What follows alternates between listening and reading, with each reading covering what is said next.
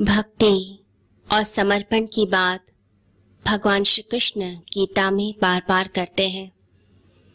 भक्ति के बारे में, समर्पण के बारे में बताते हुए बार बार कहते हैं कि जो परम वचन है, ये जो गुह्य ज्ञान है, गोपनीय ज्ञान है, तुम इसे ध्यान से सुनो। यह इमम परमम गुह्यम इस परम गुह्य रहस्य को बार बार इस रहस्य की बात करते हैं, गोपनीयता की बात करते हैं। गोपनीयता का मतलब है वो बातें, जो आप परम आत्मीयता के क्षणों में कहते हैं।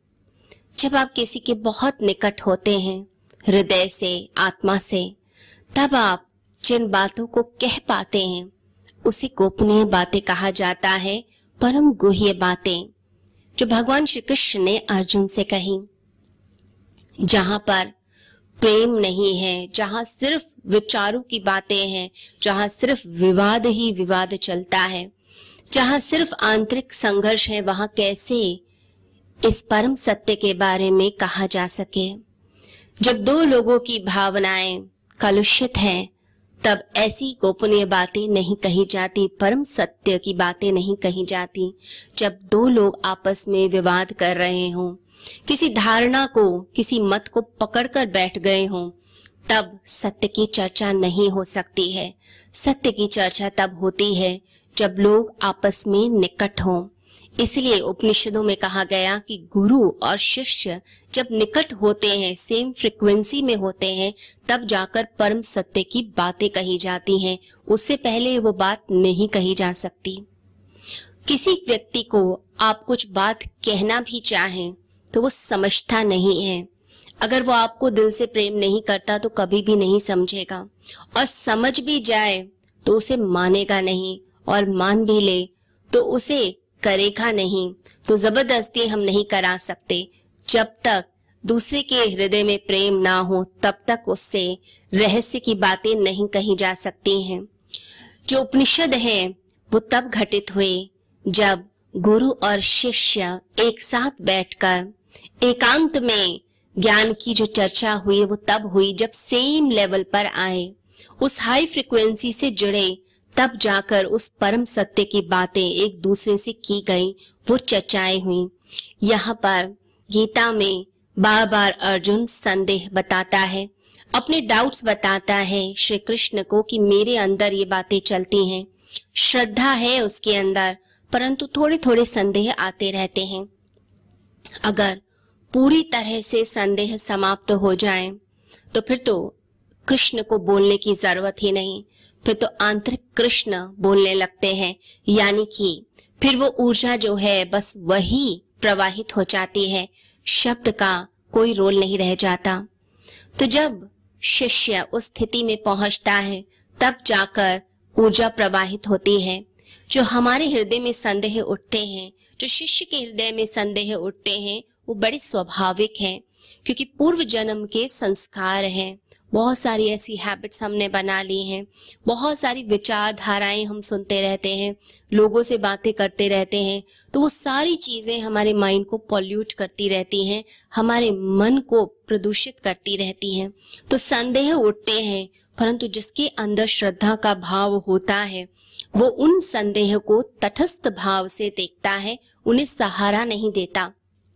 जब हम अपने भीतर उठती हुई चीज़ों को सहारा देते हैं, हम कोई तथ्य के साथ देने लग जाते हैं, किसी एग्ज़ाम्पल के साथ देते हैं तो वो जो शक है, वो जो संदेह है, वो बहुत बड़ा विराट रूप ले लेता है और फिर हम उससे डरने लगते हैं।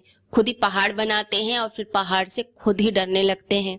तो जो व्यक्ति सच्चा शिष्य है वो अंदर उठते हुए संदेहों को तटस्थ भाव से देखता है, उनकी उपेक्षा करता है। तो भाव तो श्रद्धा के ही हैं, परंतु जो संदेह है वो शत्रु लगते हैं। फिर उन संदेहों को वो दूर करता है, उन्हें मिटाता है। उन्हें मिटाने की कला सीखता है, गुरु के चरणों में बैठकर। धीरे धीरे जब सब संदेह मिटने लग जाते हैं हृदय खुलने लग जाता है तो ज्ञान अपने आप अंदर आता है, प्रवाहित होता है। लेकिन अगर कोई व्यक्ति ऊपरी सतह पर ही जी गया, संदेहों में ही जी गया तो वो कभी भी ज्ञान तक पहुँच नहीं सकता है। तो गुरु के आश्रम में शिष्य वर्षों तक तपस्या करते थे।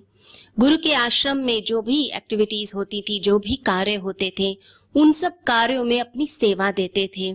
चाहे वो पानी भरकर लेकर आ रहे हों चाहे आश्रम की सफ़ाई हो देख रेख हो, चाहे लकड़ियाँ काट के लानी हो, वो सब कार्य करते थे और प्रतीक्षा करते थे कि कब वो तत्व ज्ञान गुरु के द्वारा हमें प्राप्त होगा। और कभी भी गुरु से प्रश्न नहीं पूछते थे कि कब मुझे वो ज्ञान दोगे, कब मुझे वो अमृत दोगे, कब मुझे उस परम रहस्य की तरफ़ लेकर चलोगे। तो मुख पर कोई शिकायत नहीं होती थी, सिर्फ़ धैर्य, सिर्फ़ और सिर्फ़ प्रतीक्षा। उपनिषदों में कथा आती है कि एक शिष्य वर्षों तक गुरु के आश्रम में रहकर तपस्या करता रहा।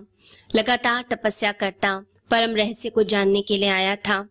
तो सारी चीज़ें तो पता चलती, परंतु वो बात नहीं पता चलती जो वो जानना चाहता था।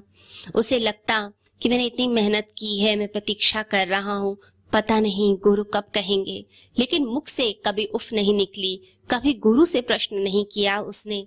उसे लगा, शायद मेरी पात्रता में ही कोई कमी होगी। इसी कारण गुरु अभी नहीं बता रहे हैं। कहते हैं कि जिस आश्रम में वो रहता था, वहाँ पर यज्ञ वेदी के पास रोज समिधाएँ लेकर आता था। तो अग्नि प्रज्वलित करता अग्नि वहाँ पर सतत चलती रहती थी, अहरनिश चलती रहती थी। तो अग्नि भी उसकी सेवा देखकर, उसकी प्रतीक्षा देखकर, उसके धैर्य को देखकर अग्नि का भी हृदय पसीज गया।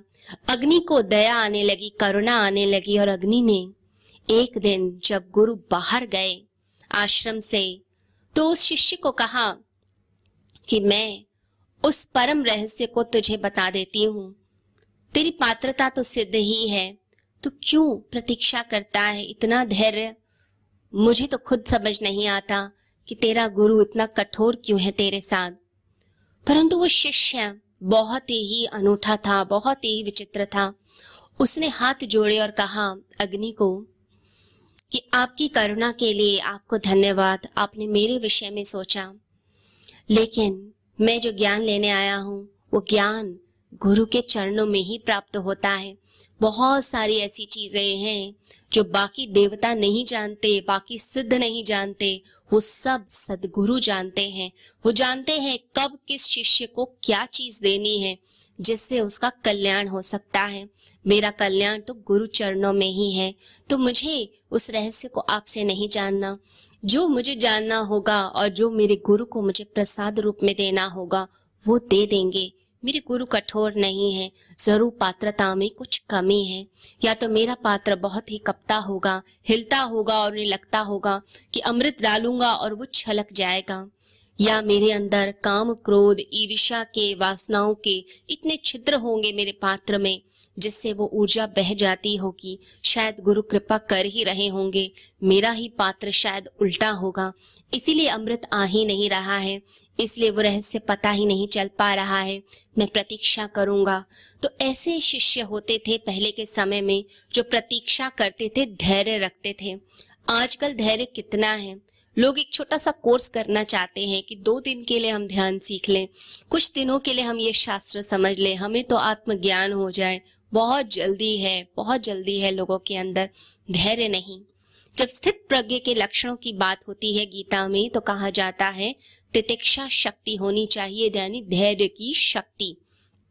जब तितिक्षा होगी, यानी धैर्य होगा, आप रुकेंगे, समझेंगे, उतावलापन आपका कम होगा तब जाकर भीतर से प्रार्थना निकलती है, ध्यान आता है, परम रहस्य आता है। कहते हैं कि गुरु के पास एक व्यक्ति गया और कहने लगा, मैं दो दिन की छुट्टी लेकर आया हूँ। मुझे परम सत्य के बारे में, धर्म के बारे में, परमात्मा के बारे में ज्ञान दे दो। मेरे पास समय नहीं है। तो गुरु ने कहा कि तुम आए हो अभी और अभी तुम खड़े खड़े सत्य के बारे में ज्ञान लेना चाहते हो, ये कैसे संभव है? तो संभव ही नहीं है। वर्षों लग जाते हैं। उसने कहा, वर्षों का समय नहीं, जो बताना है जल्दी बता दो। तो गुरु बोले, जितनी तू जल्दी कर रहा है, तू उतना ज़्यादा लेट हो रहा है। अब तो तू जन्म जन्म तक भी भटकेगा, तब भी तुझे नहीं मिलेगा, क्योंकि तू है उतावला अंदर से। तो धैर्य भीतर धारण करना है। जब प्रार्थनाएँ सिर्फ़ बाहर बाहर से होती हैं और धैर्य नहीं होता, हृदय में वो जड़ें नहीं पहुँचती हैं तो उन प्रार्थनाओं का कोई मतलब नहीं रहता। लोग मंदिरों में जाते हैं और एक लिस्ट बनाकर जाते हैं परमात्मा के पास कि ये मेरा सब पूरा कर दो। तो वो प्रार्थना कैसे कबूल होगी वो प्रार्थना कबूल नहीं होती। सत्य, जिन लोगों के भीतर उतरता है, उनसे वह बहना चाहता है, परंतु एक पात्रता जब शिष्य की सिद्ध होती है, तभी वह उसमें पहुँचता है। तो अपनी पात्रता को सिद्ध करना, जो श्री कृष्ण कहते हैं, इस परम गुह्य रहस्य को जानो। कैसे जानेंगे? जब तक निकटता नहीं होगी, जब तक गुरु के पास नहीं आएँगे। जैसे झील में उड़ते हुए बगुले का प्रतिबिंब अपने आप बनता है। बगुला नहीं कहता, न ही झील कहती है कि मुझे प्रतिबिंब बनाना है, वो अपने आप वो घटना घटती है। ऐसे ही जो तत्व ज्ञानी गुरु है, जब उनके सानिध्य में कोई ऐसा शिष्य बैठता है, जिसकी पात्रता सिद्ध हो गई है तो न शिष्य को कहना पड़ता, न गुरु को कहना पड़ता। अपने आप ही वह ऊर्जा संवादित हो जाती है, वो ट्रांसफ़र हो जाती है। सत्य तो हमेशा बहना चाहता है। गुरु से बहना चाहता है तत्व ज्ञानी से बहना चाहता है। परंतु हमें ही अपने आप को सिद्ध करना है, जैसे फूल से गंध बहती है। जैसे दिए से प्रकाश झरता है, जैसे नदियाँ सागर की तरफ़ चलती हैं, ऐसे ही गुरु से सत्य बहता है। ऐसे तत्व ज्ञानी गुरु के चरणों में बैठकर उनके वचनों को सुनिए, उनके वचनों को ज़िंदगी में उतारिए और अपने आप को धन्य कीजिए। सभी को हरिओम।